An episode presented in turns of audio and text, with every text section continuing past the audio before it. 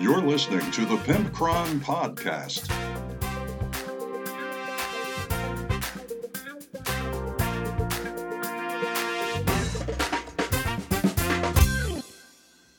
Welcome one and welcome all, but not welcome everyone in between. You like just either one of you are welcome or all are you all of you are welcome, but not like 4 or 12 or 7,000, just nowhere in the middle. It's either one person or all of you.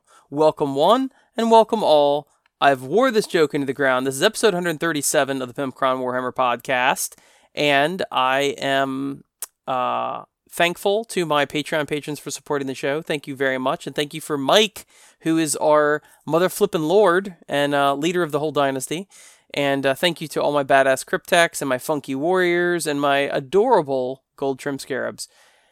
And thank you to GameMat.eu. And you can use the code EVENT10 to get 10% off your order. And they, uh, that shows that you listen to the show and you support us and them. And I appreciate it and they sell pre pre-painted terrain, which is fantastic, and all sorts of shapes and sizes of colorful mats, double-sided mats, welcome mats. No, they don't do welcome mats.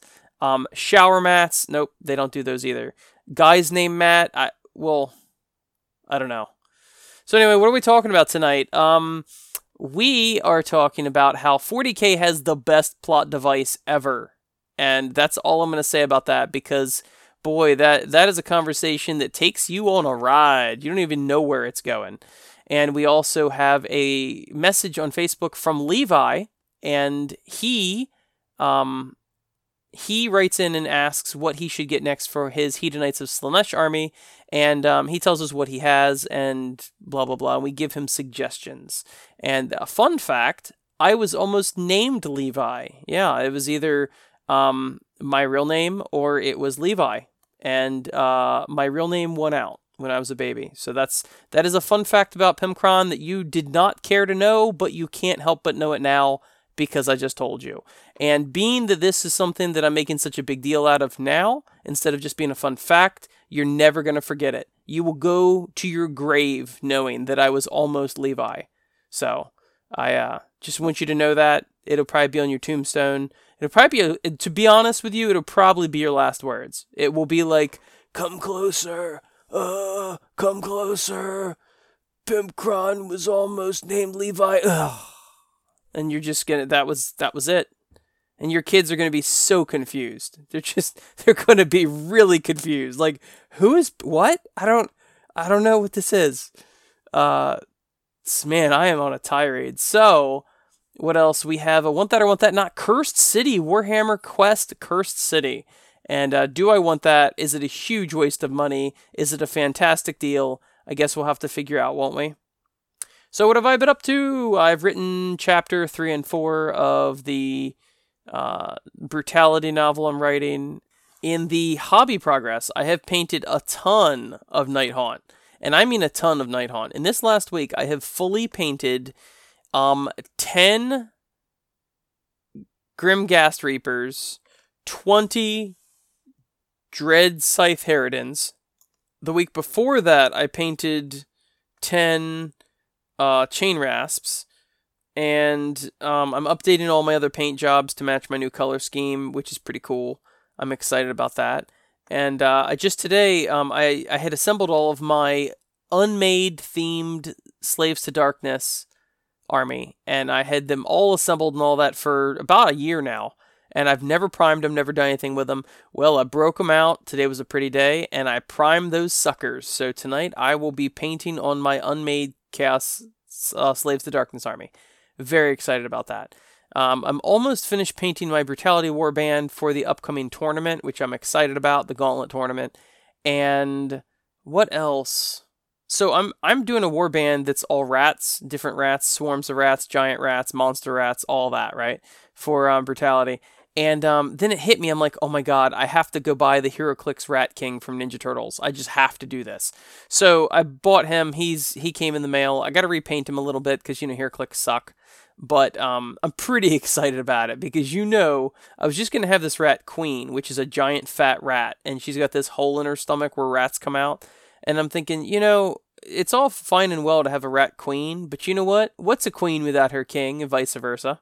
So uh, the rat king is to be this dude. You know, you know what he looks like. He's just a human, and um, he's going to be madly in love with this rat queen. So she's actually going to be in charge, and he's going to be like her lieutenant, and he's like madly in love with her. Unfortunately, he can't make rat babies with her because he only shoots human babies. But you know, what what do you do about that, right? It's it's a forbidden love.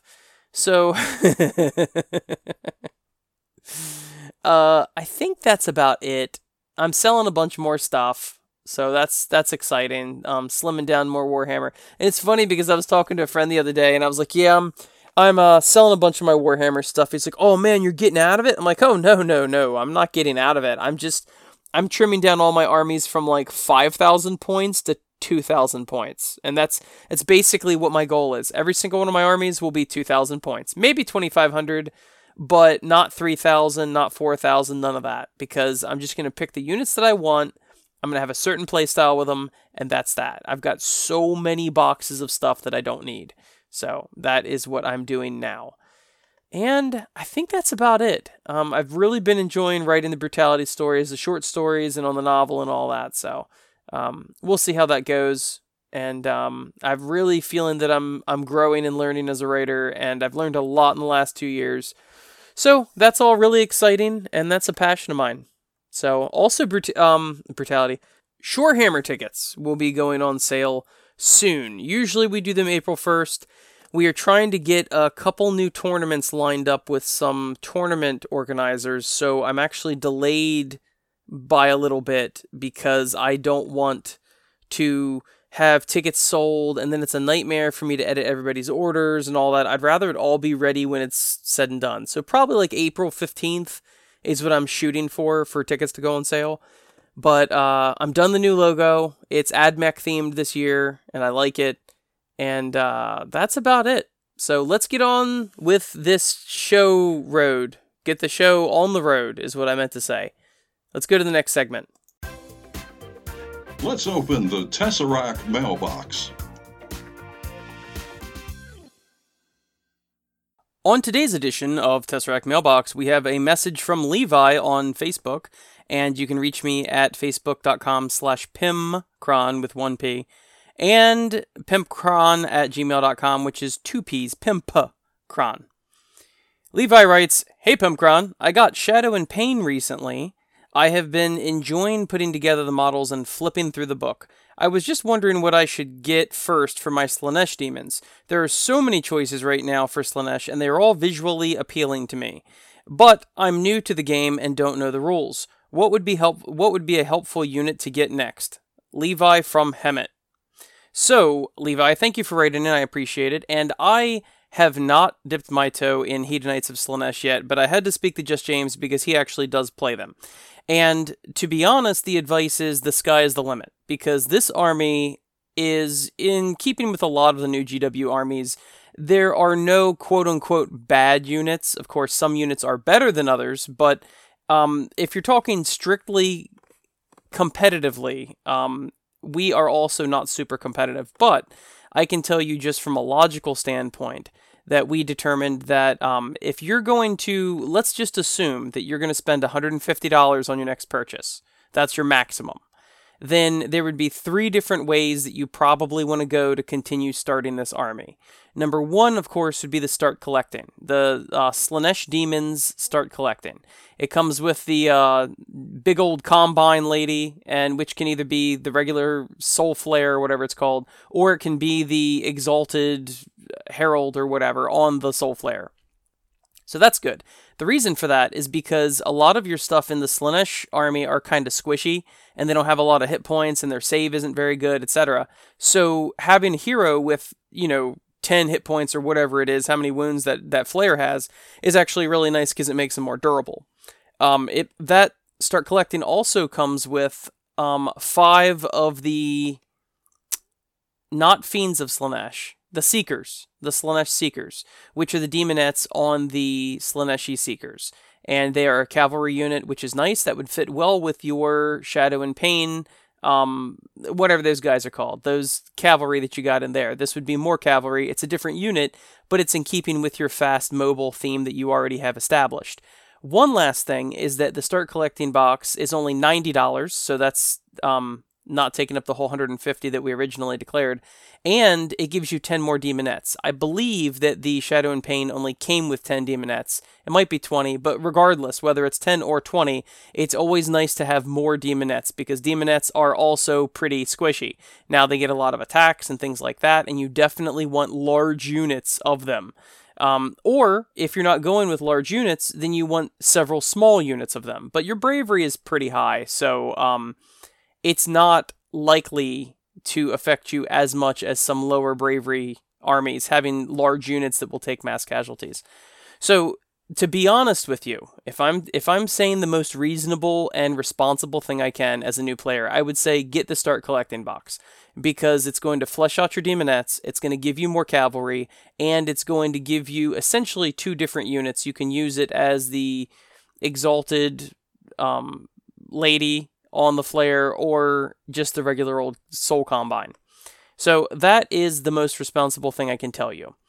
To be honest with you, though, uh, for that $150, that could get you three boxes of Slaanesh Fiends. And those Fiends are no joke. That's what uh, James beat the crap out of me with last week is um uh, I think he had six in a squad, but this would give you nine. And they've got all sorts of buffs, minus ones to hit, and all sorts of stuff. They get better when you have over three, I think, in the unit.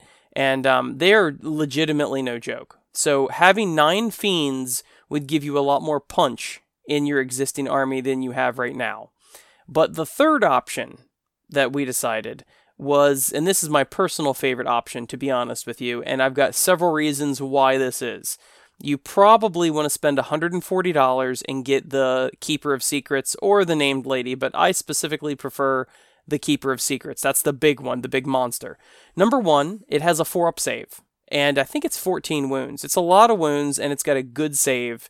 And um, it's also what we would call. You say you're new to the game, so I'm not sure if you know this uh, this term or not, but it's a distraction Carnifex. So in 40k, there's an army called the Tyranids, and they've got these semi-large monsters called Carnifexes. And it's really fun to just send one into the enemy ranks, and they either have to deal with that, and then they're not shooting all your other stuff, or if they shoot all your other stuff and ignore that, now that's in their face. And a Keeper of Secrets is also no joke. That is what killed 15 out of 20 of my uh, Dreadscythe Harridans in one melee turn. I mean, just disgusting. And um, so not only are you getting a leader out of that, but you're also getting a behemoth out of that. You're also getting a multi wound, as in 12 or 14 wounds, with a 4 up save, which a 4 up save is kind of hard to get in your Slaanesh army. Most things are a 5 up. Not to mention that, but it's also a Psyker, which is going to be giving you some psychic protection compared to what you currently have. Because the chieftain, or whatever you call him in the Shadow and Pain, I don't believe he's a wizard. So as of what you have right now, you have no wizards.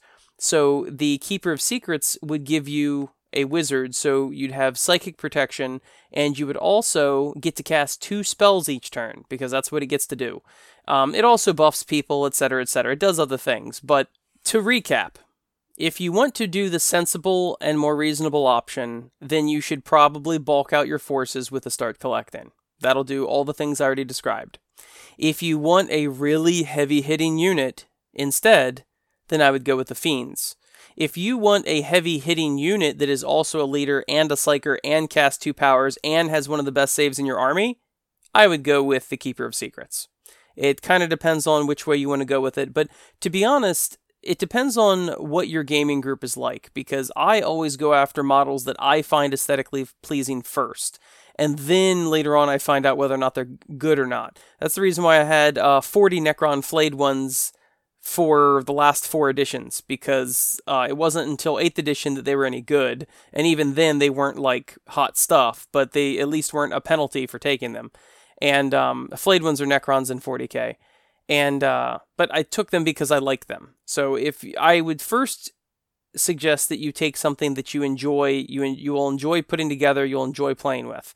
But if you really do want my opinion, those three options is what I would personally go with, depending on which direction you want to take. And even if you do choose one of these and you wait a little while and you want to get another one, I would then pick another one of these three options because if you were to get all three of these options, you would have a really badass unit of fiends that will kick butt.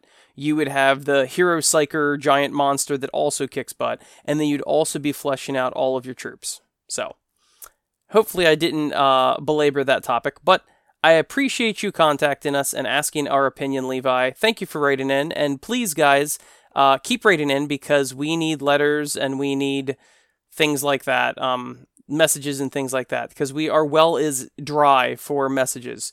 And it's weird because I don't know why, but the fan mail comes in like waves sometimes I've got a waiting list of five weeks of people that all message me at the same time, and I'm like, I'm sorry, I, you're three weeks deep or something like that. And a couple times I've gotten so many of the similar messages, I've just lumped them all together in one segment. And then there's other times when like no one, no one writes in. So it's just it's weird. It's it's feast or famine here at the Tesseract mailbox.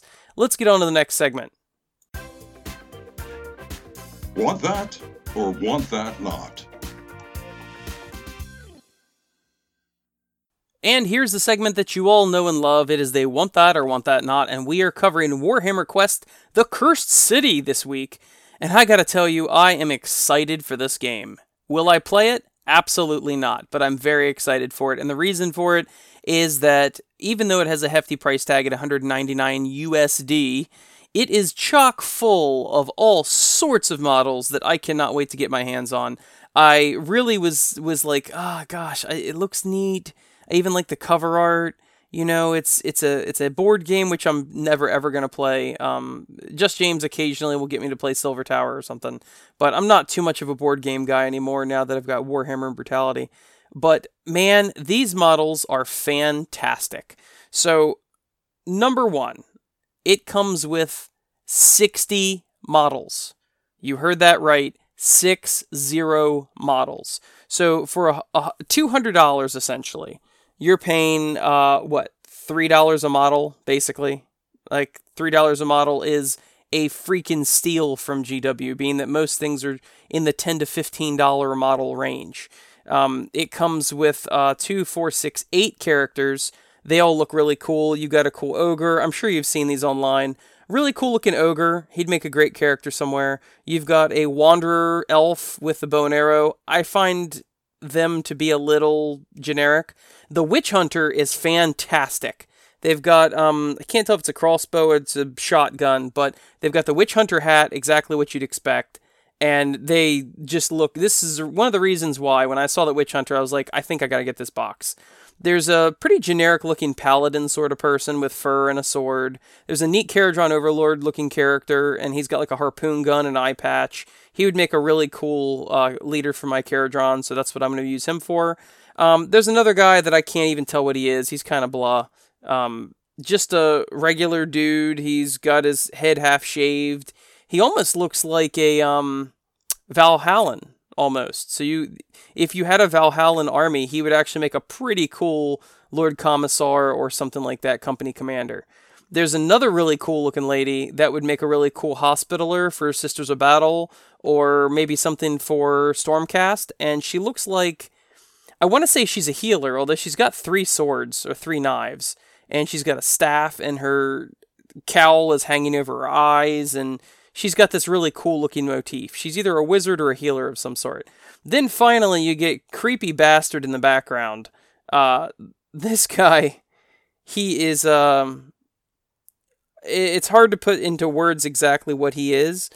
He's very narrow. He's a wizard of some sort. He's got a long staff. He's got a really interesting, thin, thin, thin beard that goes all the way to the ground. Uh, he's got necromancer written all over him to me. And what will end up happening is a lot of these will probably end up being brutality models for warbands, but that's just how that goes, right? Um, all these characters are really cool looking. Then you get into the bosses for the enemies. And the bosses for the enemies, every single one of them, except for one, really knock my socks off, okay? So, what you've got here is you've got this awesome looking dude with uh he looks almost like something out of Silent Hill, you know, like Pyramid Head. This guy with the giant spade shovel and the hook for a hand and like a wooden part of a coffin over his head. He gives me distinct Pyramid Head vibes and I absolutely love him. This is one of the other reasons why I had to get this box. The Witch Hunter is number one of them. The Kharadron guy, the Fu Manchu uh, necromancer, and the healer lady. All of those look really cool. Another person that looks really cool is this Pyramid Head guy.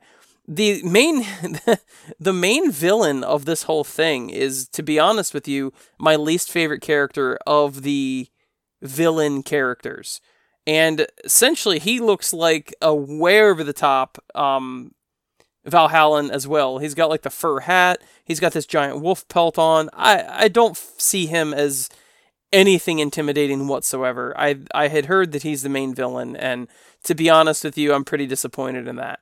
Um, then you've got a skeleton warrior in armor with he still has hair, but he's pretty cool looking. And you have a giant bat creature thing, and man, I cannot wait to get this model this is another one of those models that I was like, oh my god, I have to get this. And uh, I don't. He's like a werewolf bat. I don't know. He's not a um, Vargheist or anything like that. He's not a Vargolf, but he will definitely make it into my Soul Blight army or Flesh Eater Courts or something because he's awesome. Then you've got like the old hermit with a crow and he's blind and there's like some sort of small animals around him and he's holding candles he would make an awesome brutality model, in my personal opinion. So, uh, those are all of the characters, the bad guy characters. Then you've got a bunch of uh, bat swarms, which I play a lot of bat swarms in my Soul Blight, so that's exciting. You get a bunch of zombies, and all the zombies have roots growing through them and things like that, which is neat. You've also got a bunch of vampires, and the vampires are so cool looking. The vampires are like hanging off pillars. They all have a sword. They've got long hair, and they're very feral looking. And I absolutely love them as well. Then you've got two guys that look like the brothers of that. Um, uh, did I say Valhallan earlier? I meant Vostroyan. I meant this whole time. I meant Vostroyan, not Valhallan. Too many V words. So um, the Vostroyan brothers in the back with the big axes, they're kind of eh, whatever, I guess and you get a bunch new skeleton warriors with um, shields and swords, which is neat. I'm excited for that. Then, what you also get, which is really cool, is you get six swarms of rats. And I don't know why I'm so excited about it, but I truly am. These these rats are pretty darn cool looking. Then after that, you're like, oh, Pimpcron's done with this review. No, I am not. They come with a bunch of objective markers. They've got two, four, six, eight, ten objective markers, and these have brutality written all over them, inscribed in them. There are two little weird imp guys, which are really cool. What I really enjoy is the sign markers, which are skeletons hanging from a gallows with their arms pointing, which is fantastic. Then we've also got two crows, two tombstones, and two disgusting like uh, zombie rats. And these are just I, I don't know why I'm so excited, but I am truly, truly excited over that. Um, then of course it comes with all the stuff that you actually need to play the game, which I am not even gonna bother with. Um, occasionally I will keep catacombs and stuff to play solo like dungeon crawlers with brutality. So I might do that, but meh. I'm not not too concerned with it to be honest with you. I'm just very, very excited about these miniatures. And at $3 a pop, you know what? I'll deal with it. I'll deal with the price tag. To be honest with you, that was my limit, was $200, because I was talking to my um, friendly local gaming store owner, JD, and uh, when this was announced, I was like, man, those models are so cool looking. I told him, look, I'm hearing that it might be $250 or something like that. I said, look, if it's $200 or less, 170, something like that, sign me up. Order me one, pre order it, whatever, get it in my belly. But if it's more than 200, then you know what? I'm not doing it. And further proof that GW has my phone tapped, they put it at a 199 USD, which was very kind of them because I didn't think they wanted to hear me bitch and complain about not getting the Cursed City box because it was $205. They know I'm a man of my word and that I would not have bought it if it was over 200 because I said it. So, I this is definitely a want that for me. Matter of fact, I've already ordered it and I'll probably be getting it whenever it comes out this week or the following week. Very very excited about it. As far as brutality goes, there's multiple. Matter of fact, most of these models will probably be used in brutality rather than Warhammer, but that's just the nature of the beast. Definitely the Kharadron guy is going with my Kharadron, and uh, some other people I'll use as characters or whatever, but um, I really think this whole box set has a really cool aesthetic to it. It's very creepy. It's very dark. Even the box art is all like white, black, and red. It's just, it has an amazing look to it, and I think they really knocked that out of the park, to be honest with you. I feel like the only letdown is that a boxed game comes with these models because I don't give a crap about that. And the only other letdown is the main boss, unless I'm incorrect, the main boss is just some Vostroyan looking dude with a fur hat and a big mink coat. Like it's kind of blah. But the rest of it is really cool, so maybe I'll just sell him off. I'm sure somebody will be willing to pay like $75 for that model cuz that's the way these box sets go. You you just buy them and break them up and sell them. I mean, I'm not going to do that, but that's that's what they do. Now it's time for Real Talk with Pimpcron. This week's topic for Real Talk with the Pimpcron is that 40k has the best plot device.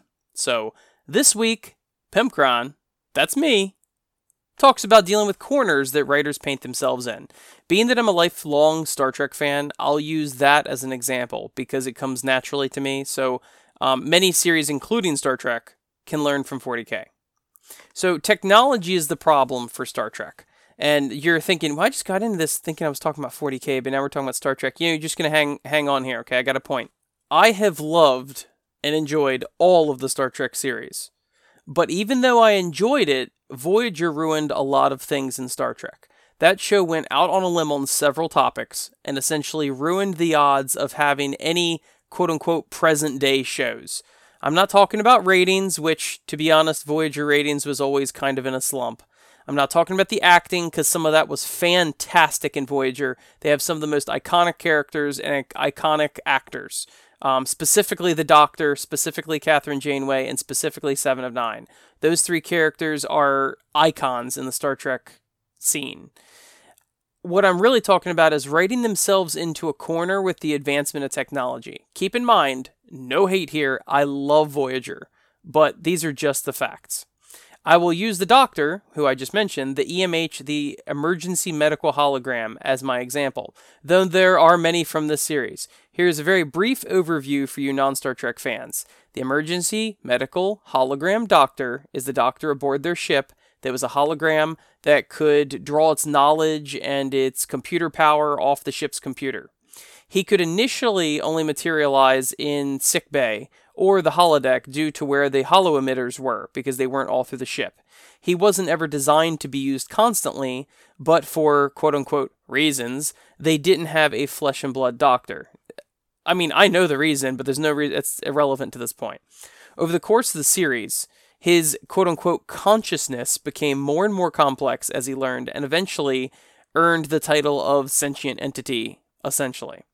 I love the Doctor, but this one character ruined any chance of any new present day, you know, TNG era shows being made. Now I know Lower Decks is technically TNG era, but just shut up, okay? Just just shut up. That's why they've been doing prequels from you know Star Trek Enterprise and then Star Trek Discovery and now the Captain Pike show and all that. They keep doing prequels. And it, the reason why is that holograms are the elephant in the room now for Star Trek. It's been established that holograms do a ton of menial jobs for the Federation, but have extremely low AI intentionally. It could be argued, and the Doctor does argue this, that those holograms should be given full sentience and freedoms like other citizens. They are intentionally being held down and have potential just like regular humans do. If that's the case, why risk human or alien lives discovering the galaxy? If the hologram hooks up to all the ship's systems, why not make drone starships for exploration and warfare where there are no flush bags on it at all? Just hook a hologram up to the entire ship and he could run it all, risking no lives whatsoever. Well, for starters, that would be really boring. But it would be practical, and Star Trek viewers are notoriously keen on small de- details, so nobody has to ask this. Nobody has to ask why, you know, they they don't do that because you wouldn't have a show. Um, but projecting future tech is impossible. The other reason why we will have a hard time making a next generation era show after Voyager is because it is so hard to pro- project what new tech we will be getting, especially several hundred years in the future. The technology that we have now, in many ways, um, surpasses what we see on screen, and Voyager was just set in the late 1990s. Now, Discovery, in a it's it's such a weird thing because these TV shows set a bar for technology, and now we've actually surpassed that bar of technology. But all those shows are still canon, and I'm kind of getting in a little bit of a tirade here. But Discovery, the reason why a lot of people hate Discovery is they've just messed up a lot of the canon as far as the technology level in the Kirk era. Although it does make sense, it doesn't make sense in that timeline and whatever. I just really can't get into it right now. But ultimately, technology is about cutting out the middleman. Just take a look at sending a message. It started with couriers or carri- carriers, couriers, couriers, couriers physically having to send messages. Then they trained pigeons then sending letters via people. After that, we could send messages via telegraph, then corded phone, then mobile phone. But there were drawbacks to all these due to cost and interna- international call prices. Nowadays, with things like Skype and other services, international calls are free and instant, requiring no middleman whatsoever, unless you're talking about the program as a middleman. Um, I could text a dude in China if I wanted to. This process went from me sending some dude around the world to send a message by hand to just a couple button presses. I've often thought that with all the complex computing in Star Trek, why don't they just have a skeleton crew and nearly everything be automated? With the computer running all the tedious tasks, couldn't the bridge crew just run and maintain everything? Meanwhile, like the the Enterprise D had like what was a thousand people on board, and I do know civilians were on board as well, but it was hundreds of people to run the ship. And you're thinking, why don't you just automate it?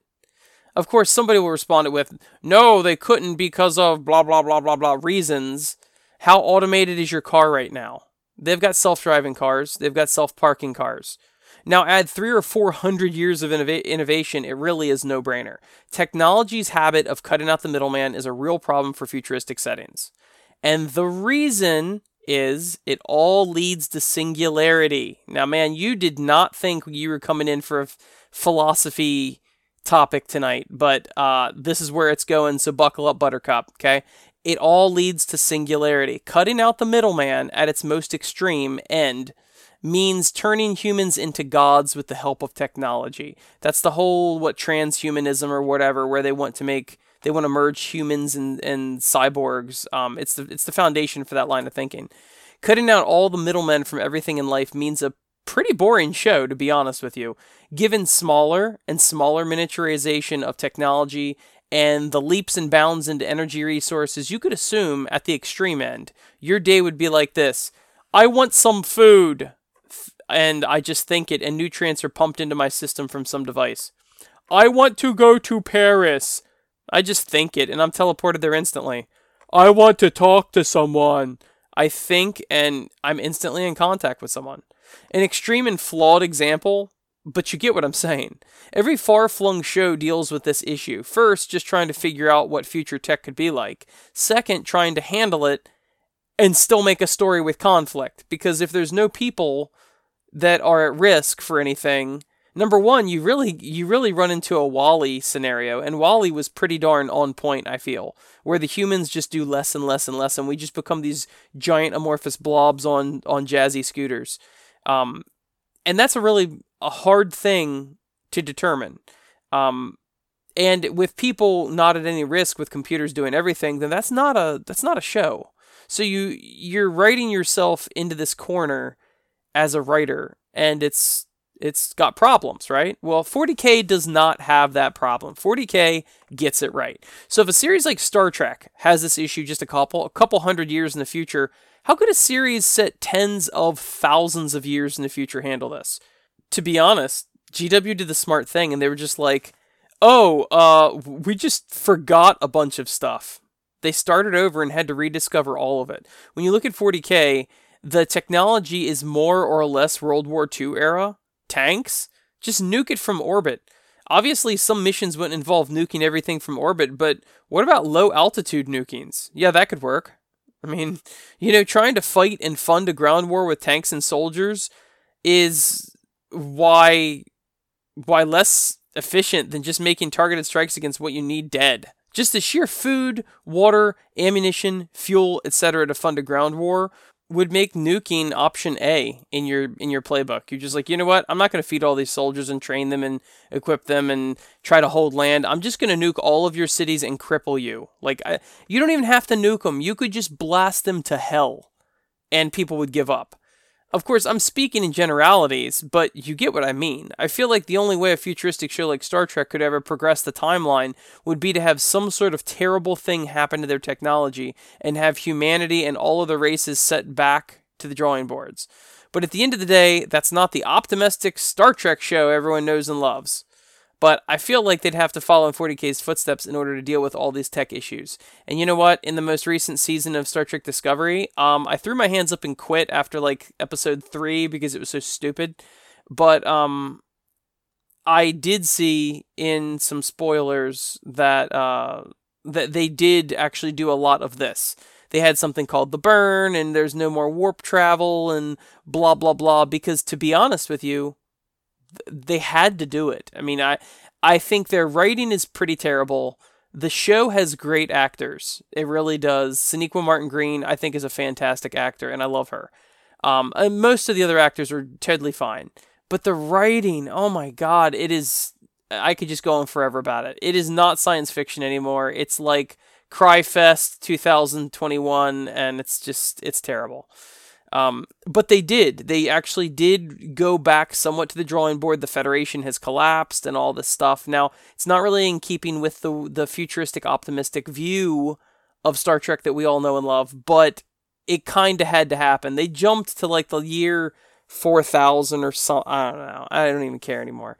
But the point is is they they jumped way ahead in time and oh lo and behold everything's collapsed. Well, I couldn't have foreseen that because I mean, you basically have to. Otherwise, we're all just gods and we're hooked up to machines and everything is perfect.